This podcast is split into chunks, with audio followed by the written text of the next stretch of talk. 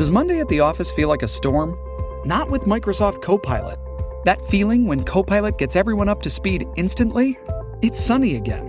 When Copilot simplifies complex data so your teams can act, that sun's shining on a beach. And when Copilot uncovers hidden insights, you're on that beach with your people and you find buried treasure. That's Microsoft Copilot. Learn more at Microsoft.com/slash AI for all. There's a time and a place for black and white, like when you're learning to play piano, or when you want a big two toned cookie, or when shopping for a pet zebra. But if you want to attract customers, there's no room for black and white. So go to Staples. Staples specializes in bold, hard to miss color printing. And now at Staples, get 20% back in rewards on color printing, from banners to brochures and copies to presentations. Print more color, save more money at Staples. In store only. Ends 11 10 18. Restrictions apply. See store associate or staples.com slash 20 back for details. Blog Talk Radio.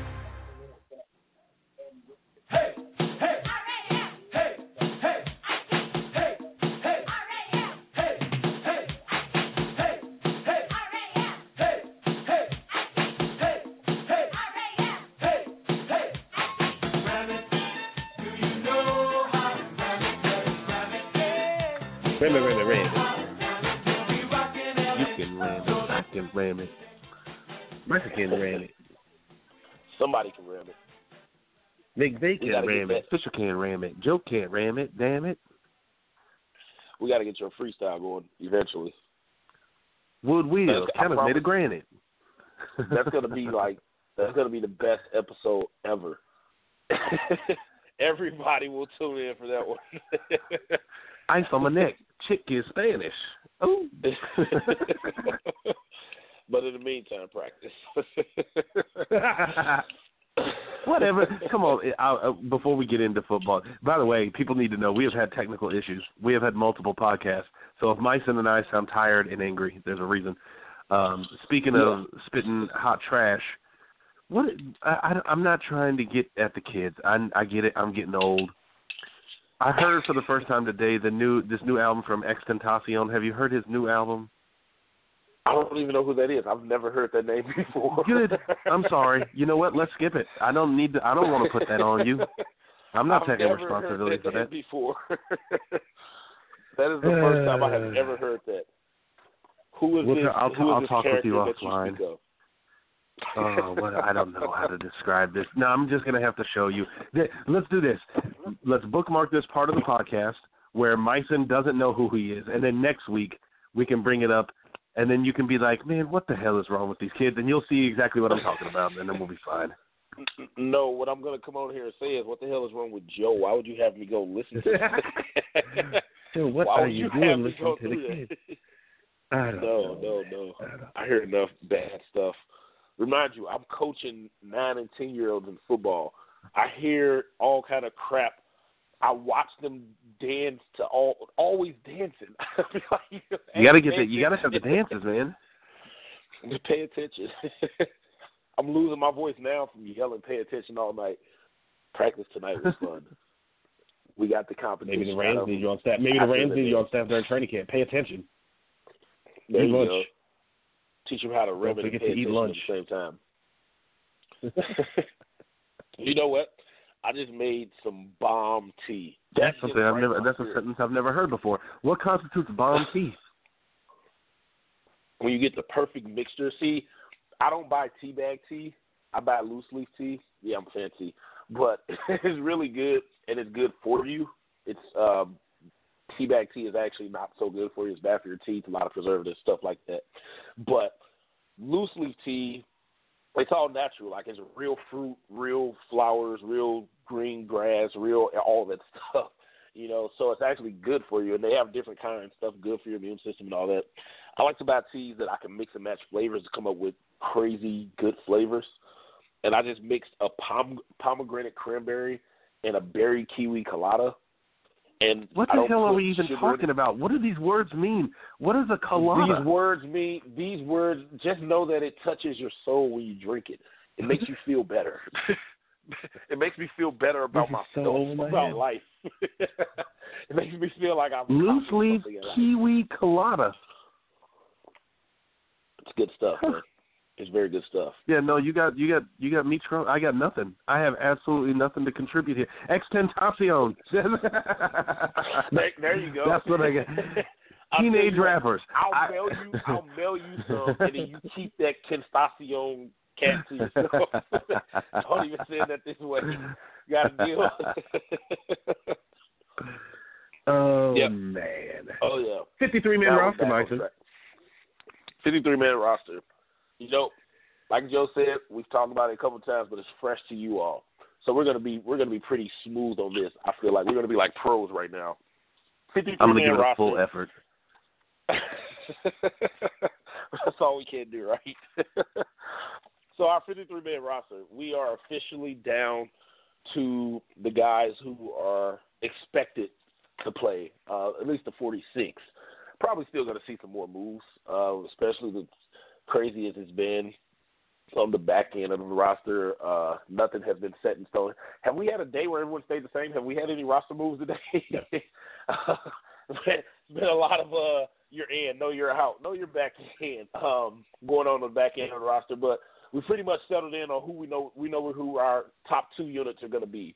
Um, I mentioned before. I'm, the thing that's most interesting to me is the um, the fact of Leslie talks about how much the receivers are liked and how they didn't want to lose any, and then he also mentioned that they want to bring Mike Thomas back from his suspension. So at some point during this season, we're going to have seven receivers on this roster.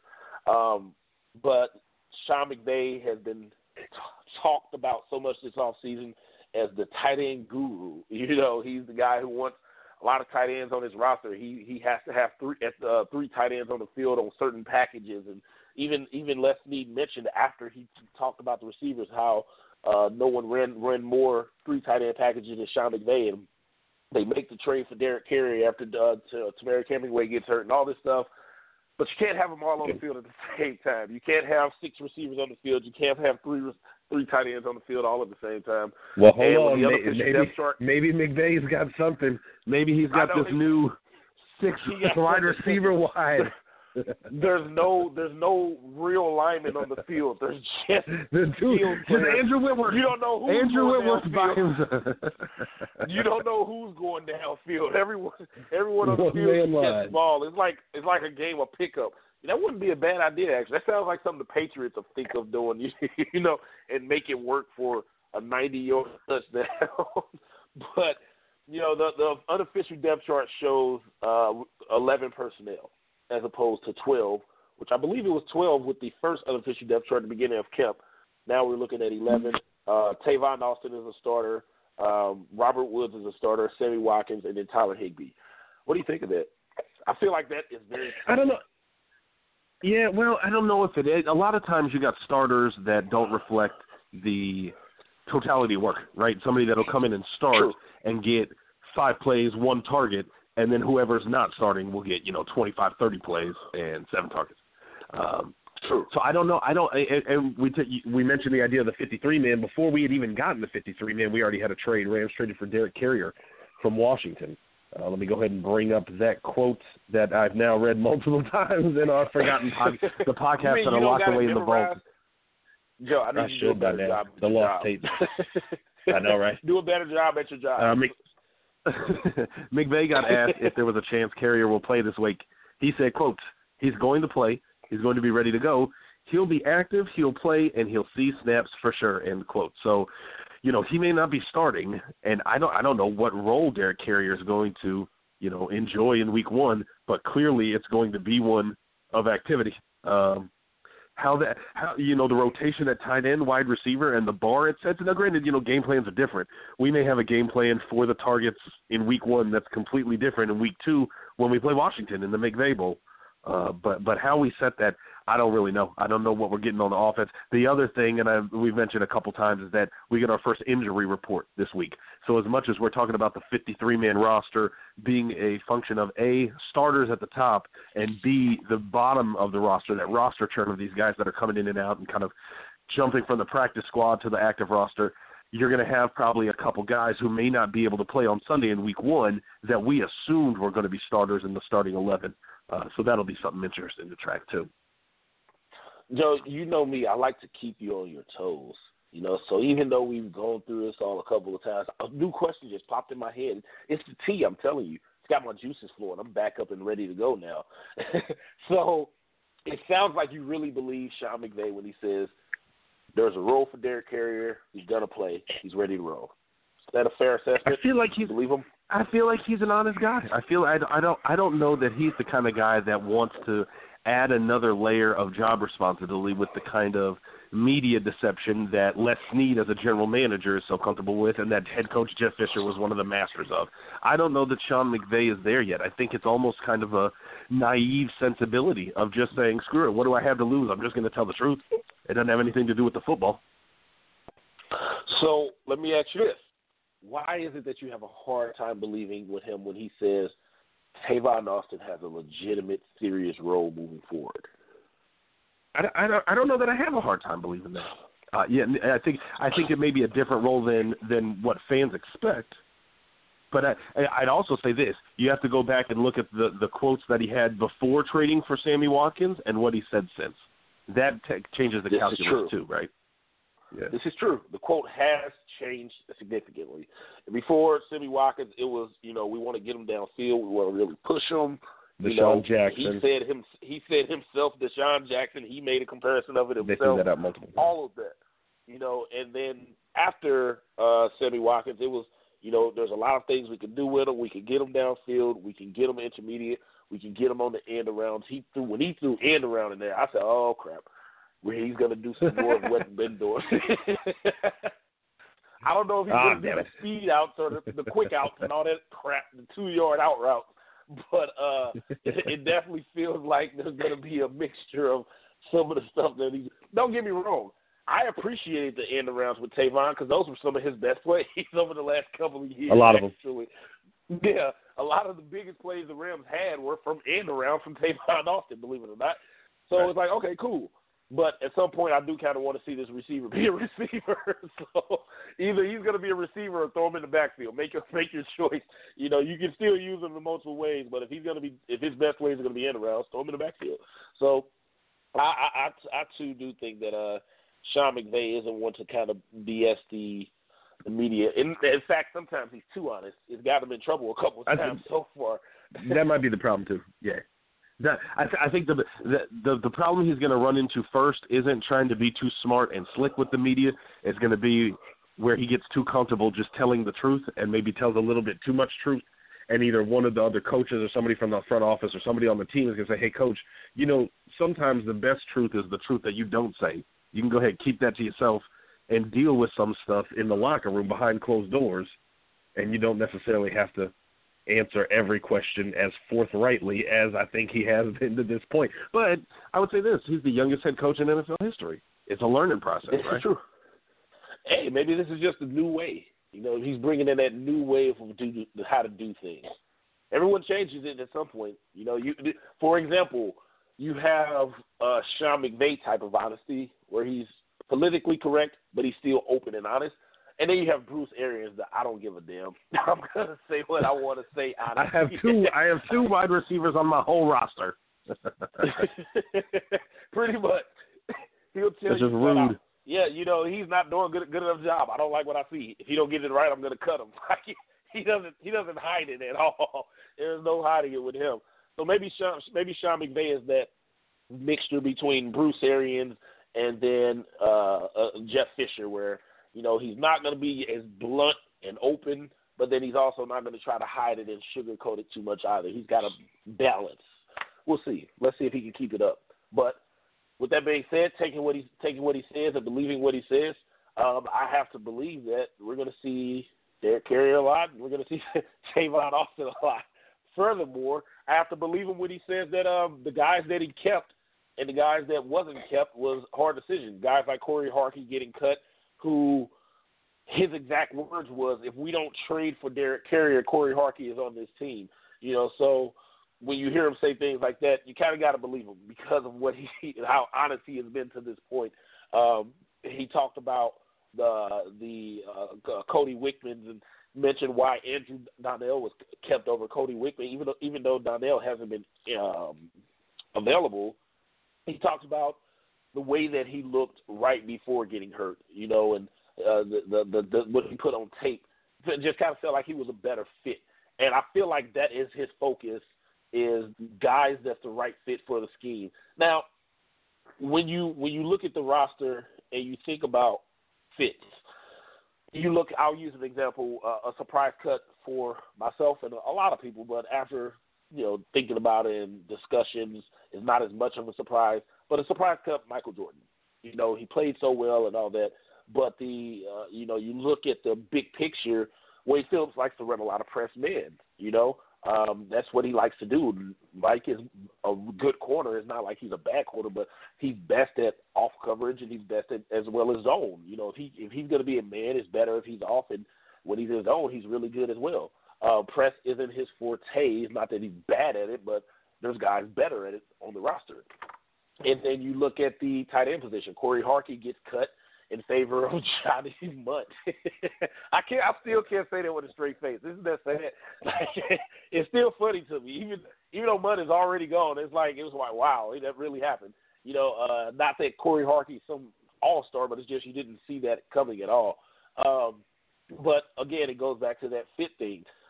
Now, the old saying is, you know, when you're putting your roster together, you want to, you know, build your playbook around the players, you know, instead of forcing the players around. But when you're not necessarily forcing the players around because the players you're keeping um, are molded into your playbook, you know, they're the right ones for them. You're not necessarily building your playbook around them, but aren't you doing the same thing? So isn't that the same recipe to success?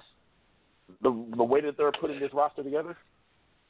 Perhaps. Over, I mean, overall, the process is more or less the same, outside of the difference of 90 to 53 versus 90 to 75, 75 to 53 you know the one the one that I think was always the most interesting to me was uh, Case Keenum.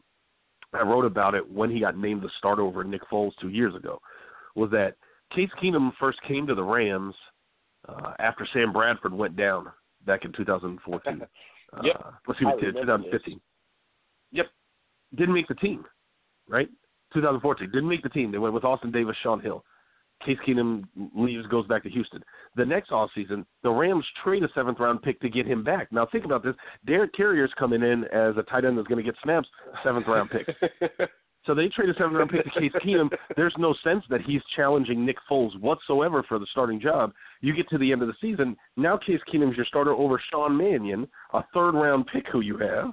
You're still not playing him. You go into the next season, you trade up for the number one overall pick. You got a number one overall pick rookie you got a third round pick who's now getting, uh, you know, quite a bit of experience with this team, experience that Case Keenum didn't have, and that's why he got cut. And your week one starter last year is Case Keenum. That's just, it's one of those things where I, it, it's, it's almost like Johnny Mundt, except he's the starter at the most important position. There's no logic to the way that they manage that roster spot with Case Keenum, and I think that's part of the reason you got what you got. I think the, be- the, the benefit is there's there's some similarities in roster management for what we're seeing so far, but it's at the very very back end of the roster in the practice squad. And this is year one. Is Sean McVay and, and Les Snead, if he's still the general manager, are doing these kind of things near the middle or the top of the roster in preseason? That's where it's time to worry. But if we're in year three and the top of our roster solidified – and they're making these kind of active moves throughout the preseason in, in, into now the regular season, yeah, we can worry then. But for now, I'm not that worried about it. You know, I'm glad you mentioned Les Snead because theoretically, this this has to be best roster that he's put together to date, doesn't it? I mean, well, they're not 2004, Les Snead is probably yeah. gone. Probably, probably needs to be. But 2014, if you go back and look at that roster, that was a very good roster. Oh, the yeah. the issue was quarterback, was. and it was it was similar to the drop off that we've got in left tackle this year. I've, we've talked on the podcast multiple times about the prospect of Andrew Whitworth losing missing time. How are you going to run this team? If I don't I don't know I, who did they have as the backup? Do it? Do you have the depth chart up? Do I need to pull it up? Nope, but I'm pulling it up as we speak. As am I, because so, I don't I, I don't know the answer. Which position we looking at? Left tackle. They've got nobody. They've got nobody listed as a very similar to today. so the cliff's even bigger than I thought. I thought we would at least play somebody. Apparently, if Whitworth misses time, we're just going to have a four-man offensive line. That, that's the issue that we had at quarterback back in 2014. Was Sam Bradford was coming off an ACL injury for whatever reason they didn't invest seriously uh, in a backup, and you had Shaun Hill and Austin Davis, and so when Sam Bradford injured his knee again, you were for all the all the talent at quarterback had already been scooped up off the market at that point, and there was nothing you could do except roll in with Austin Davis, Case Keenum, Shaun Hill, and make the best of it. The roster itself was bad. Remember, 2014 was the octet of pain too. You had that eight-game stretch against teams that had just come out of the playoffs, and so the Rams had a di- difficult schedule. They don't that have that hell. this year. It was. I mean, that's we had some tough schedules, and playing in the NFC West is never going to be a benefit as long as you got the Seahawks and Cardinals as two of the better teams in the conference. The good thing is it's year Here's- one for McVay. There's go ahead. No, real quick. One interesting Yep. uh, stat about that roster. Um, there was a lot of really good players. There was, you know, Pro Bowl caliber players, things like that. But according to just the breakdown from PFF, going through that gauntlet, they only had one high quality starter, and that was Jake Long. Yeah. Just let that simmer. That's what they were playing with.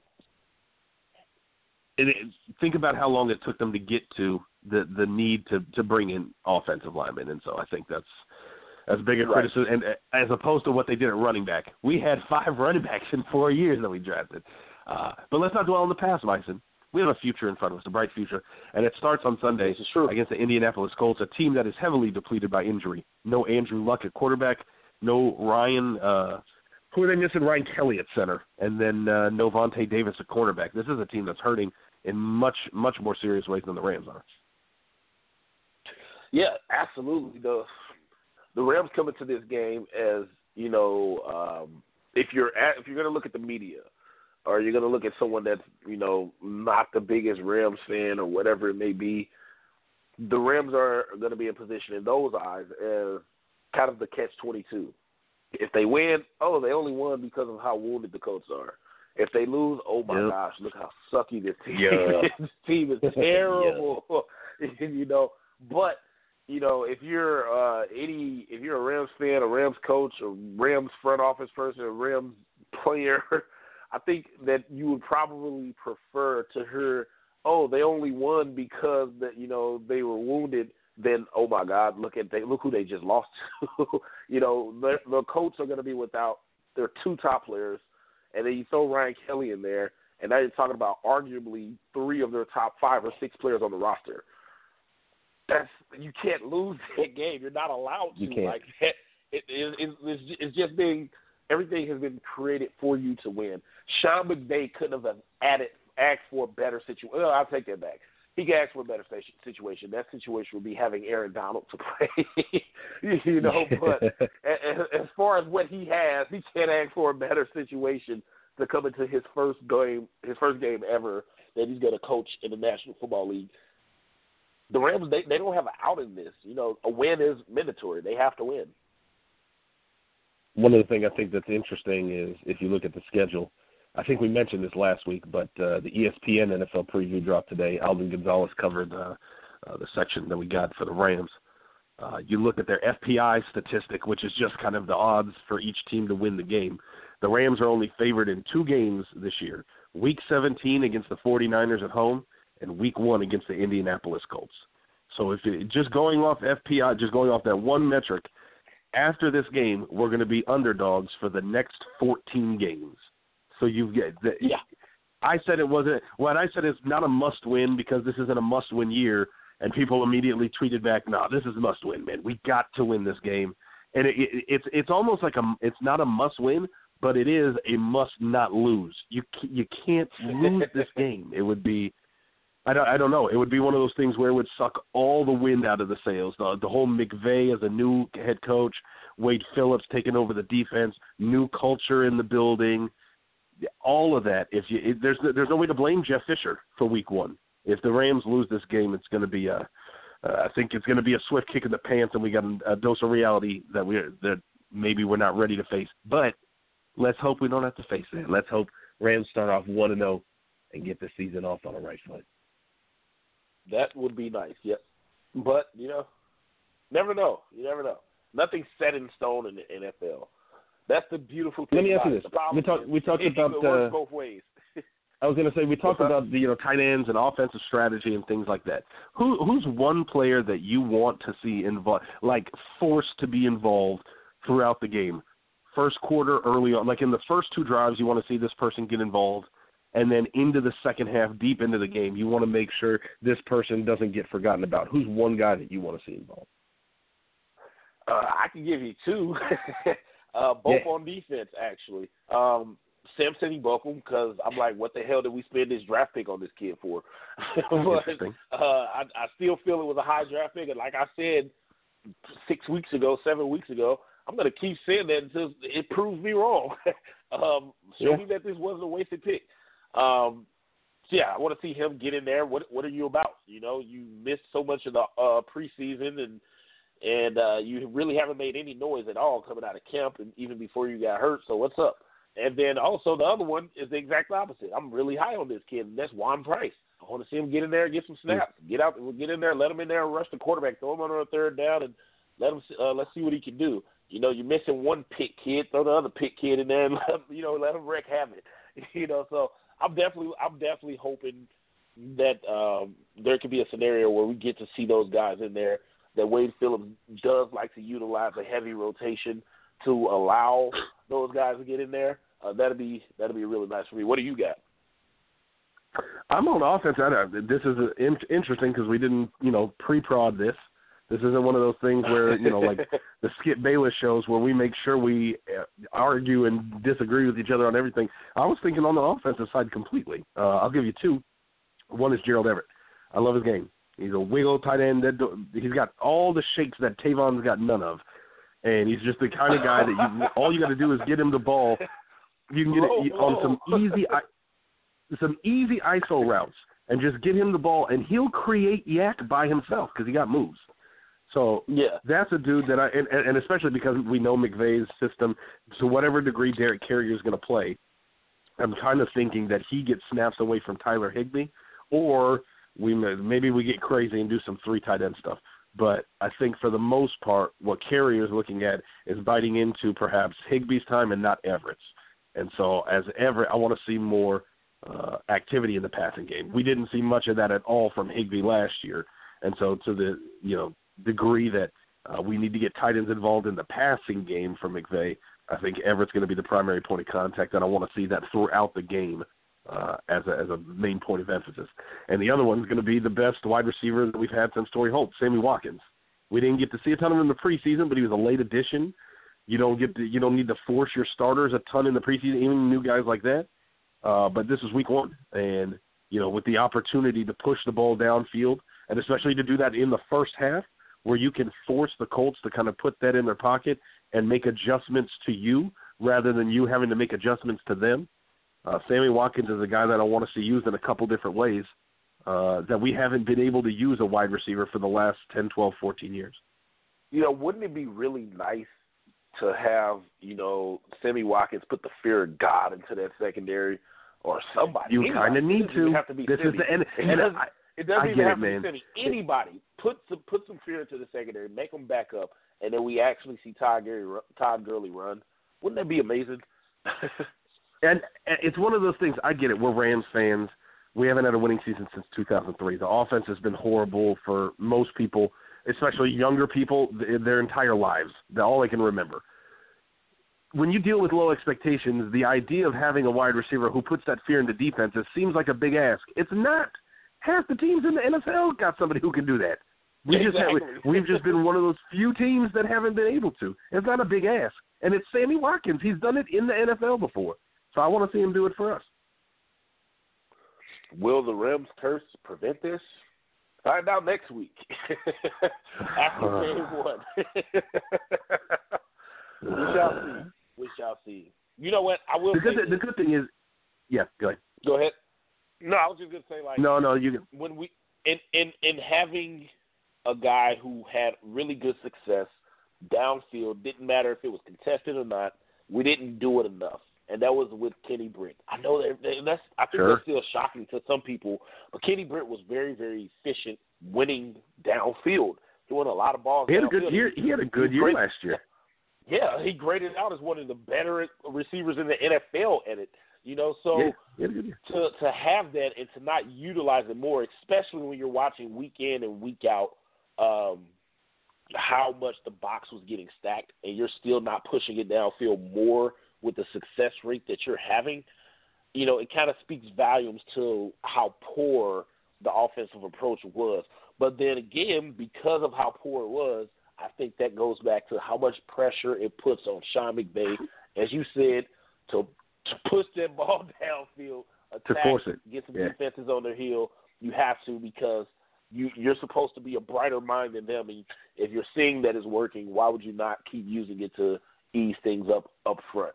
So more pressure on Sean McVay because of the sins of Jeff Fisher. and part part of the problem was that the the ultimate sin was that we the game plan was reliant on a power running game. That if you're if you're not going to pass the ball deep, you've got to be able to run the ball and pick up first downs on the ground, or at least get yourself into third and short situations using your ground attack. And whether it was the offensive line, whether it was Todd Gurley, whether it was the specific play calls and the scheme of the running plays and how they kind of stacked up against each other, where you know if you run power stretch right enough, teams start to get comfortable defending that because they know, okay, I can shoot this gap, and at least even if I don't get to him in the backfield, he's not getting three, four, five yards every time. That's a, that's that's how you defend the run. The problem was that once teams started defending the run, which they did early in the season last year, as opposed to two years ago with Todd Gurley, was that now you had nothing. If you can, now you're looking at third and seven, and you're throwing the ball four yards, five yards to Kenny Britt, asking him to get yard Tavon Austin, trying to get yards after the catch. But all the defenders are in that zone of four to twelve yards. There's nowhere to go because nobody's worried about you throwing it more than twelve yards over their head. And so, as much as I, as as much as important as it was last year, the main reason I'm looking at Gerald Everett and Sammy Watkins is Sean McVay has two weapons that Jeff Fisher didn't have. He's got to use them. He's got to use them to get the ball downfield. And even if the offensive line isn't one of the better offensive lines in run blocking, the one thing that you should be able to do is put some pressure on safeties and linebackers to take a step back. Yeah, it would it would be completely inexplainable to do anything less than that. Um, so with that being said, here's a question for you: What pressure is on this defense? You know, you finished last season as a top ten defense. Um, somehow, some way they Well, pulled off. but by some metrics, hold on, I would. Yeah, yeah, that's why somehow, somehow, some way, you know, finished it off. I Sure. think they were 15 in scoring. I think um, 23rd, 10 and- 10 23rd in 10. points allowed. and then uh, what was the top 10 in uh, yards? Yards. Yep, and some other Which- and some metrics graded them which- really well. I know Football Outsiders DVOA had them the 15th best overall defense. If you want a, a metric for best to rate defenses overall, Which it kind of, you know, you kind of have to take into account what, what was the turnover situation like. You know, if the offense is And the- the and the offense, yeah. putting them, you know, if the ball if the ball is if they're if the defense is coming on the field with 30 yards Correct. to go to the end zone, you know, they're Exactly. likely going to at the very least get a field goal. You know, so those things all play a role. So, did the defense play well? Yeah, they were forced to be on the field way too much, way too many three and outs on offense. But so you you you have you had a pretty decent defense to begin with. You know, is the point that I'm making. Then you bring in a uh, Gregg Williams, good defensive coordinator. The best, no. But you bring in a guy who might be the best currently in the NFL. Could be. certainly one of the best to ever do it. You know, you bring in Wade Phillips, who has a reputation of every place he's ever been. Year one, they are a top ten, legit across the board defense. What are your expectations for this defense? Like, are we expecting them Right, to come out, see- especially in a game without Andrew Luck and a very old Right. Frank Gore? Although I've said before, Frank Gore has been the Rams' kryptonite for a long time. you hate him. You know, you have a I know you, you no do. Andrew Luck and a very old Frank Gore. What are we expecting from them? I'd say two. I'd say two or three things. Number one, I'm the wrong guy to ask because if because I'm not in a win now mode. I'm comfortable with the Rams taking the long term with Sean McVay becoming a successful coach over the next two to three years, and everybody being happy about it and having us in the Super Bowl when we open the new stadium. I'm comfortable with that timeline. If though you're a Rams fan that wants them to win this year and you want results in year one under McVay, the only way that's going to happen is with the defense. The the offense was so bad last year, and you have so much of that personnel still around. There's just no way to get a top offense out of those guys. What you can do is get a salvageable offense, manage Jared Goff's career, turn him into an effective NFL. I'm talking about this as the optimist take, not what I'm predicting, but turn him into an Yeah. effective quarterback. And if you can turn out a really, really good defense, you can get a winning roster out of that. You can get a, you can get a winning record at least next year, if not this year, if you get all that stuff together. So in terms of what pressure is on the defense, it's only the pressure to the to the degree that it's a win now situation. We all know that if the Rams go three and thirteen, Sean McVay's not getting fired. So I don't I don't know how and this is one of those skills you have to have as a head coach. You have to manufacture that kind of pressure. You have to you have to get this team believing going into week one that they, that their jobs are on the line, that they've got to they got to play that way, right? They've got to play to the same level of motivation as they would if it's week 17 and you know you're nine and six trying to win your last game to make sure you make the playoffs. You've got to if you're not approaching it that way, you're not doing your job as a head coach. So how much pressure is there on the defense? There needs to be. And and maybe that was really the ultimate sin over the last couple of years was that for a team that needed to win with defense, they were coming out in week 1 against a poor San Francisco 49ers team and losing 28 to 0. There's just, there's just no way there's no way you can justify that. And so Leave uh, leave those how much pressure is there? I, I don't know, but it depends on how much you really care about winning now. you gotta we gotta leave those 49er skeletons in the closet. That that still gives a lot of people chills to come out and lay a goose egg.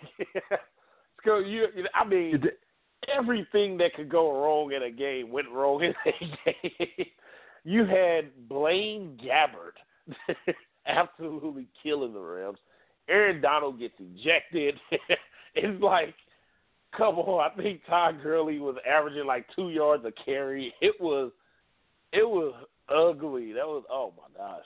Yeah, we're gonna leave that alone. We're hoping for better days. Don't gotta be Super Bowl champs this year, but please be Right. better than that. you just gotta be the- something the- halfway decent. the other thing I was going to mention with the defense, and we talked about Football Outsiders. Football Outsiders Almanac said Rams got a good chance of being in the playoff hunt, uh, mainly because they project that defense. I said they were 15th in DVOA overall as a defense last year. They've got Wade Phillips turning this into the second best defense in the NFL. And whether whether or not you believe in that, that's up to readers, listeners, followers, whatever. But if it's going to happen, the the one of the clear things is you're going to need your personnel available. The Rams were incredibly healthy last year. If they're going to if you're going to put up a second overall defense, you can't lose guys long term to injury because of how thin this team is at multiple positions. And so when you talk about what kind of pressure is there on the defense in week one, we mentioned the injury report. I, I don't know who's going to be on there. Robert Quinn and Kayvon Webster didn't play in the preseason. Now they said it. Was, they said a part of it was this maintenance program. Uh, Andrew Whitworth's 35 years old. He wasn't on a maintenance program.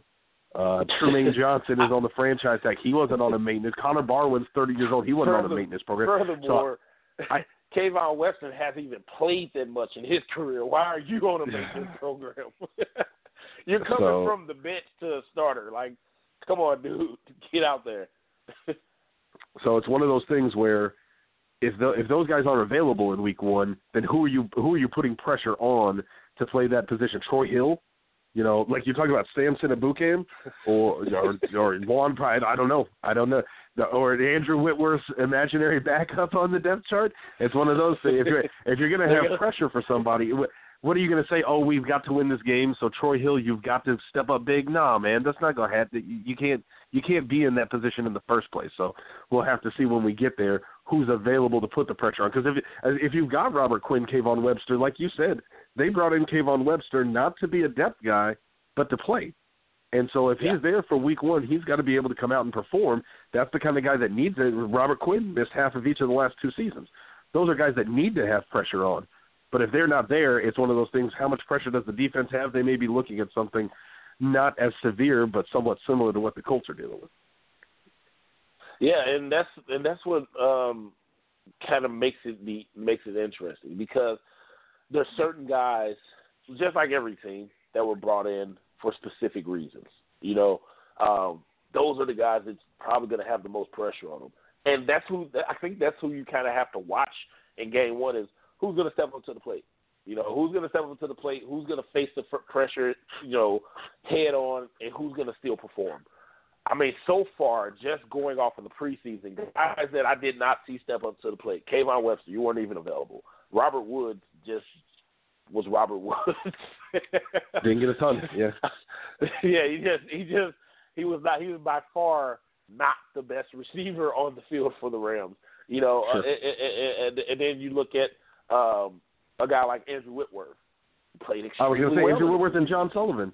The Rams didn't draft any offensive linemen, and they touted no. Andrew Whitworth and John Sullivan.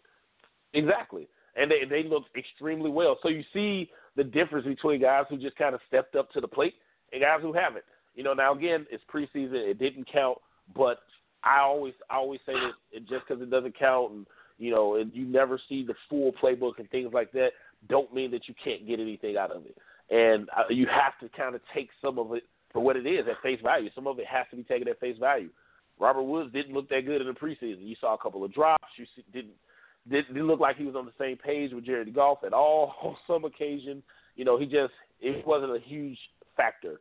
You know, then you look at somebody like Cooper Kupp comes out there with seven catches for like seventy five yards or whatever it was. It's like what? Come on, like come on, dude. You're supposed to be the vet on this team. You're, how come he has this chemistry down and you don't? What's the difference here? You know what? What is it that he's doing that you're not? So in game one, I'm to definitely be looking at, like you said, those guys that were brought in, the Kayvon Websters of the world, you know, the Nickell Robey-Coleman, another guy who I thought looked pretty good in the preseason. You know, he was someone who stepped up to the plate. You know, so to be looking at those guys and see what they got. So moving forward, now that we are we're settled in, we know our roster, we know guys that we're looking for. What are we expecting as the outcome for this game? I got to hear from you. Give me your give me a give me a prediction, well, a bold prediction. Look, eh, I, you can look at the line. I opened the odds earlier today. I'm going to try to get them up on the site tomorrow. The line opened up. We were three point underdogs at home.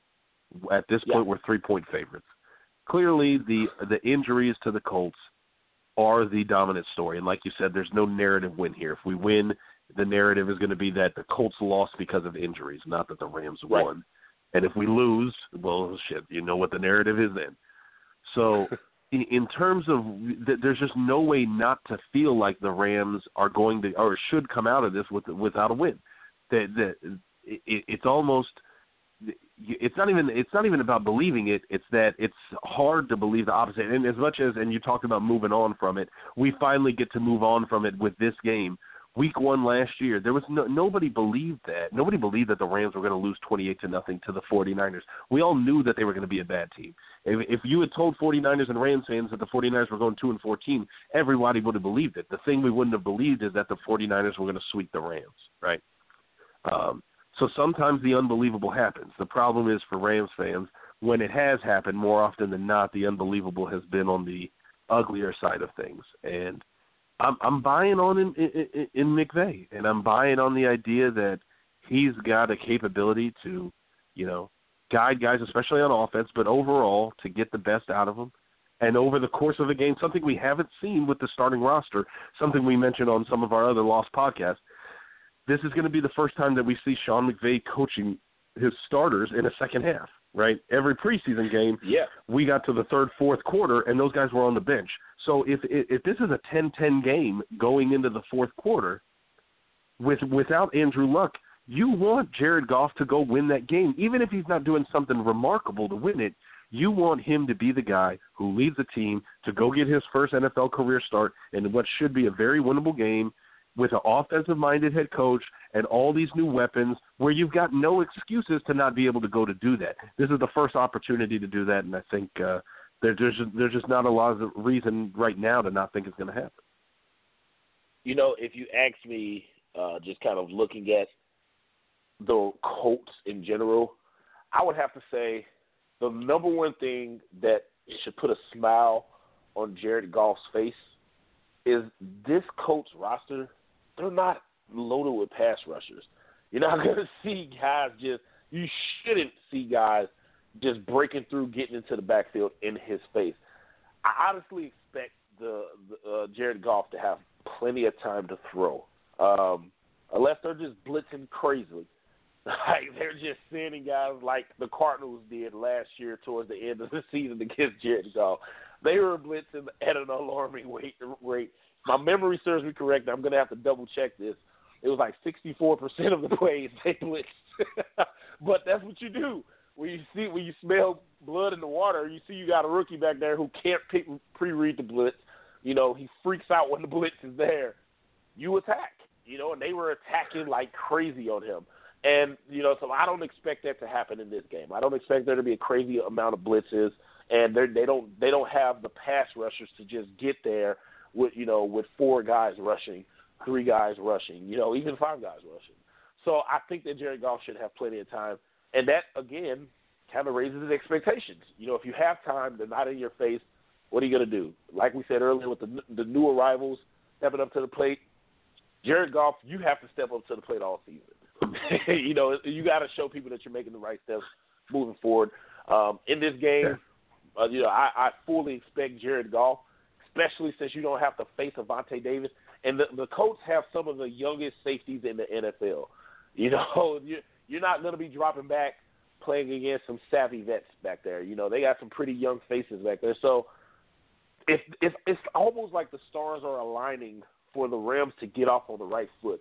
And that's why I keep saying if they fail to do that, it's going to be ugly. You know, Jared Goff should have a very decent game. Not saying he should go out there and throw right. for 400 yards, but he should have a very solid, decent game. I, it'd be a disappointment to see him go out there with 200 yards passing and no touchdowns and an interception. What? No, you know that that shouldn't be the case at all. You know, so I will definitely be looking to see the, what the new faces are going to do, but I'm also interested in how Jared Goff is going to handle a uh, uh, a dumbed down matchup. What do you guys? What do you got? And even beyond the stats, you talked about the idea of like dealing with the blitz. If you're dealing with an overwhelming blitz-heavy defensive scheme, every and everybody knows football knows this. The most important thing becomes the coaching staff. There are ways that yes. you can design plays around the blitz, and we've got an you know offensive-minded you know head coach. The number one play ran against the blitz, right? Which is the screen to the running back. screen gonna, and short slants. If they're if they're gonna fly in there to punch your quarterback in the face, you just tell your running back slip out and toss it over their head to them. It's the number one play ran when a team comes flying in on the blitz. You know, but there's blitz, it screens and short slants. You can work it all day, and so yeah you know, we've got Sean McVay as our head coach. We got Matt LaFleur as an offensive coordinator. We got tons of offensive minded staff with great with great resumes. And, and like I said, I'm buying in on this, and I'm especially buying in on it long term. So even if we're facing the blitz, that's not. And Jared Goff's not a rookie anymore. He's had a whole preseason, a whole training camp, a whole off season program with his head coach to be able to get to a point where that shouldn't be a. I, if if he's missing throws, okay, that's a that's a physical trait, right? that that he's right. got to work out. But if he's missing reads, if the play calling isn't appropriate, that's one of those things that it, right now, even though it's a first year for McVay with Goff, that's just not acceptable. You've got you've got to be able to put him in. A, the reason he was hired was to put him in a position to evaluate whether or not he's good enough in the right circumstances, not to avoid putting him in the right position. Speaking of the right position, man, one of the things, and I mentioned this on our first Lost podcast, one of the things that we were benefit that, that we got gifted uh, over this wonderful Labor Day weekend is that even if the Rams are down 44 to 10 at halftime, we can now say it is not over. We saw a football game, albeit at the college level, in which the score was 44 to 10, and the team with 10 points ended up winning. That that seems like a gift that we're going to be able to use, especially given that the Rams are not going 16 and 0 this season. We will be able to use 44 to 10 quite often and and it was a UCLA or it was a UCLA, which makes it an LA team. it, it's something about LA, man. It's LA football. It, it was an LA team. hope it gives hope. hope should be high for everyone in LA. Even the Lakers should feel like they should win some games. so we we usually talk some college at the end of uh, Turf Radio. One of the things you mentioned in the Lost podcast is Oklahoma State. You're a big fan. Yes yeah, I, I think Oklahoma State is poised to make a lot of noise this year, uh, and it's because of their offense. I mean, I like their secondary a lot actually, um, and in recent years, they've been really pumping out the uh, pass rush quarterback. Uh, the oh, pass yeah. quarterback linebackers too. But the, but they're Yeah. but I really like their secondary. I think their secondary is going to be some monsters. But then you look at that offense, and they have 59 triplets. They have triplets. They have a running back, they have a quarterback, and they have a, a, a receiver. And the receiver could very well enter the draft as the number one receiver in the draft. It's a legitimate possibility, Mhm. and the quarterback could very well be the, like maybe number three, maybe even number two. He could be one of those guys that's a late riser. I would not be surprised at all if Mason Rudolph is a first round draft pick. Wouldn't be surprised at all. Mhm. So they're they're pretty loaded, and they're a good team, and they brought they've been together for a while because Mason Rudolph could have uh, left last year. James Washington was fully expected to be gone last year. He came back, you know. So the chemistry is there, the talent is there.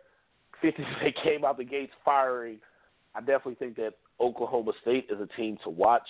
I also, as I mentioned in the Lost podcast, think Auburn is another team to watch because of strictly because of the defense. I think they're going to be a, a, one of the best defenses in college football, no matter what.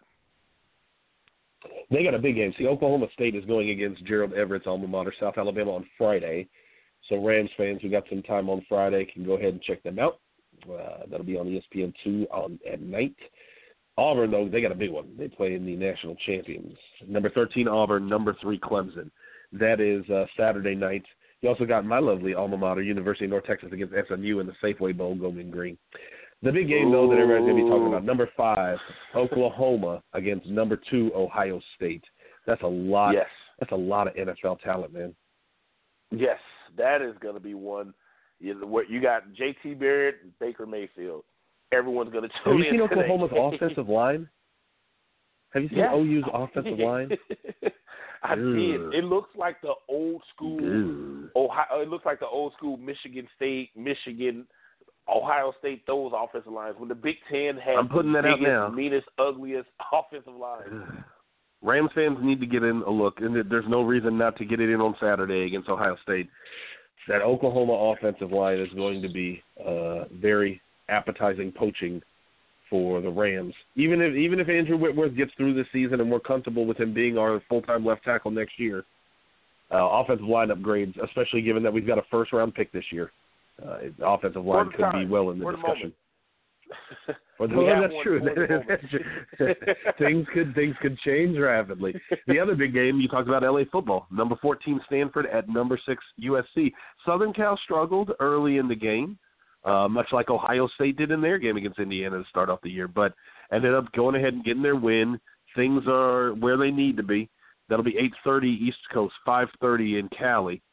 Great game coming up there. There's going to be need to be some uh, channel flipping. You even got uh, Georgia and Notre Dame with the new rankings. They're both ranked. Georgia's 15, Notre Dame's 24. Uh, so you got pl- you got plenty of talent going on this weekend, man. Is there one game that jumps out to you, one that you know you're going to watch? You mentioned Auburn, so I'm assuming Auburn, Clemson. Yeah, absolutely. I'm first off, Auburn Clemson last year was uh, a lot better than I think a lot of people expected. Clemson almost lost that game. They- it was a It was close? very, very, Yeah. very yeah, it was very, very, very close until the fourth quarter. And I and that defense for Auburn that that was basically shutting down one of the most electric offenses in college football last year. They're all back. they're all back, and that's one of the reasons why I really like that Auburn defense. Definitely going to be tuning into that. But then, of course, you already mentioned Oklahoma. That game, I think the whole country will be watching. And like you said, there's going to be so much NFL talent on that field. You know, I, it's hard for me when you get those good matchups to just enjoy the game because I, you know me, always scouting. I'm I'm looking at guys all Yeah. over the place. It takes me like four hours to watch those games because I'm rewinding like every play. So yeah, definitely going to be watching those games. The good thing about the um, the Auburn game is if you look at their schedule, they got some soft games coming up, and I know we're coming up on time. We can wrap this up.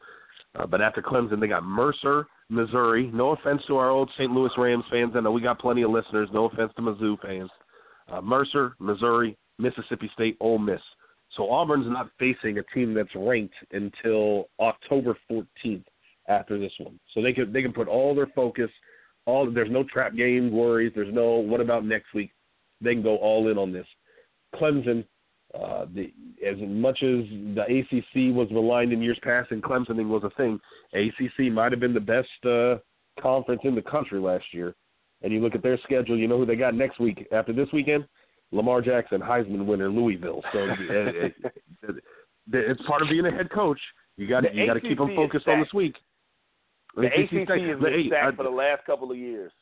They, they look at Clemson. Like here's Louisville can beat anybody. Clemson's Florida got State, Auburn this they're week. They're always going to be good. The Florida State. If Clemson's got Auburn this week, Louisville next week. Two weeks later, they got Virginia Tech, who's 18 right now. So you got three ranked teams in the first first five weeks, and now the next four weeks. That's uh, they got a different calculus that they're facing than Auburn. Uh, I think it's going to be really interesting. You you kind of got a bit of the same thing, you know, Oklahoma Ohio State. We talked about that being a big game, uh, as well as the Stanford USC game. Oklahoma, they don't have Bedlam until the end of the season. So you're talking about Oklahoma State's coming, you know, months from now. That's uh, I think in November. They after this Ohio State game, they got Tulane, they got an unranked Baylor. The program is in disarray. Uh, Iowa State, and then obviously the Red River Shootout in mid-October. So Oklahoma's got some time where they don't have to worry about stuff. Ohio State similarly, they got after this one they got Army, UNLV, Rutgers, Maryland, who upset Texas, unranked Nebraska, and then Penn State. So both of those guys got time. Clemson doesn't get afforded that this year. Uh, and as the national championships, I don't think that's necessarily unfair, but it does change the calculus a bit, moving beyond this uh, next week of college football. But for Rams fans, I don't know. I don't know that we need to be focusing on college football too much. We got our own game. Yeah, we need to, we need to worry about our own game. Our game ready to go. We're kicking off. Uh, what is it? One fifteen West Coast time. Four fifteen. Man, that's, that's always crazy to me. The drastic difference in time. Four fifteen East Coast. Yeah. You know, we're gonna be ready to roll. Me personally, I can't wait. I can't wait. It feels like this second set of games. One of the longest off seasons. it was like a long one. It, it, one of the longest. The good thing is that it's the second set of games, so the, the just like last year, Rams playing late. Rams don't need to lead anything off. They can let uh, the NFL narrative start to build. There's going to be no focus on yeah. them. You got Kansas City, New England on Thursday. You got that whole slate of early games, so everybody's watching their red zone, watching their fantasy team. For everybody tailgating out at the Coliseum, things can kind of build and build and build, and hopefully we'll be able to enjoy and get a win out of it, man. Exactly. All right, well that's going to do it for us. Uh, you got anything before we get out of here? I need some medicine. You boys hurting. Something something hit me today. I got to work, and about 30 minutes into work, it was like, whoa. My body just turned on me where it was like, yeah, I got something for you. hey, that's that old age starting to kick in. It is. Hey, watch yourself. Watch your mouth. Watch your mouth. Watch your mouth. Don't make me bring up hey. these teenage rappers. That's it, man. I'm hey, hitting you up tomorrow with in, all in this. another year, you're gonna be in another year. You're gonna start drinking Natty Ice. Have you seen the commercial? Did you did you get a chance to see it? I have not seen it. You know what? I'm probably going to look that up as soon as we finish up here and talk about it next week. I We're going to lead off with that commercial. well, Natty Light so next that's- Tentacion. The the the topics that Rams fans always need in their lives. We know what y'all I'm going to bring up We that know. commercial just to piss you off. so that that's going to do it for this week. Uh, you can catch me on Twitter at Mighty or Myson. Make sure you follow Joe at 3K underscore. We had on the one of the Underscore. episodes that got deleted. Underscore. He, uh, he explained to us the underscore has no meaning whatsoever. There's no reason for it to even exist, but Huge it's meaning. there. So make It's deep. sure you make sure If you- you throw it in there. You treasure hunters, look deep. You'll find the meaning. It's in there. It's a hidden symbol. Connect the dots. there you go. That's going to be everyone's uh, homework assignment for the next week. And then, of course, make sure, as always, you follow the show at times. You know, we're looking forward to next week, and when it comes, it's going to be good. We got games to talk about. We out. Let me know. We're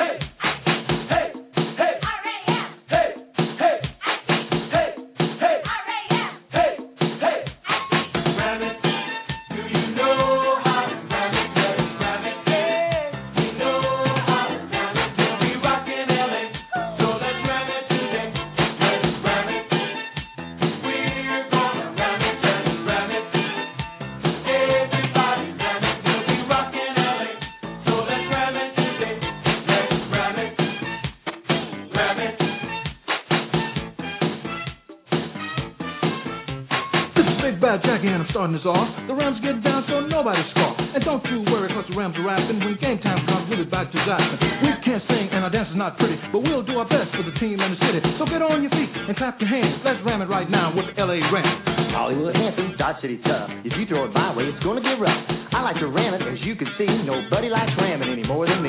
They call me Jeter, nobody dresses sweeter. But under this cool is a quarterback mistreater. I come from the end, looking for the sack. I don't stop coming till I put them on the back. This limousine with it, my moves are like dreams. They call me the demon on special teams. I know how to rock from the toes to the head. When I pull the trigger, I'll knock you dead. I'm a mountain man from West VA. They call me Herc, and I came to play. I learned long ago to ram it just right. You can ram it all day and ram it all night. Uh, the underscores for Baphomet, Lord of the Darkness.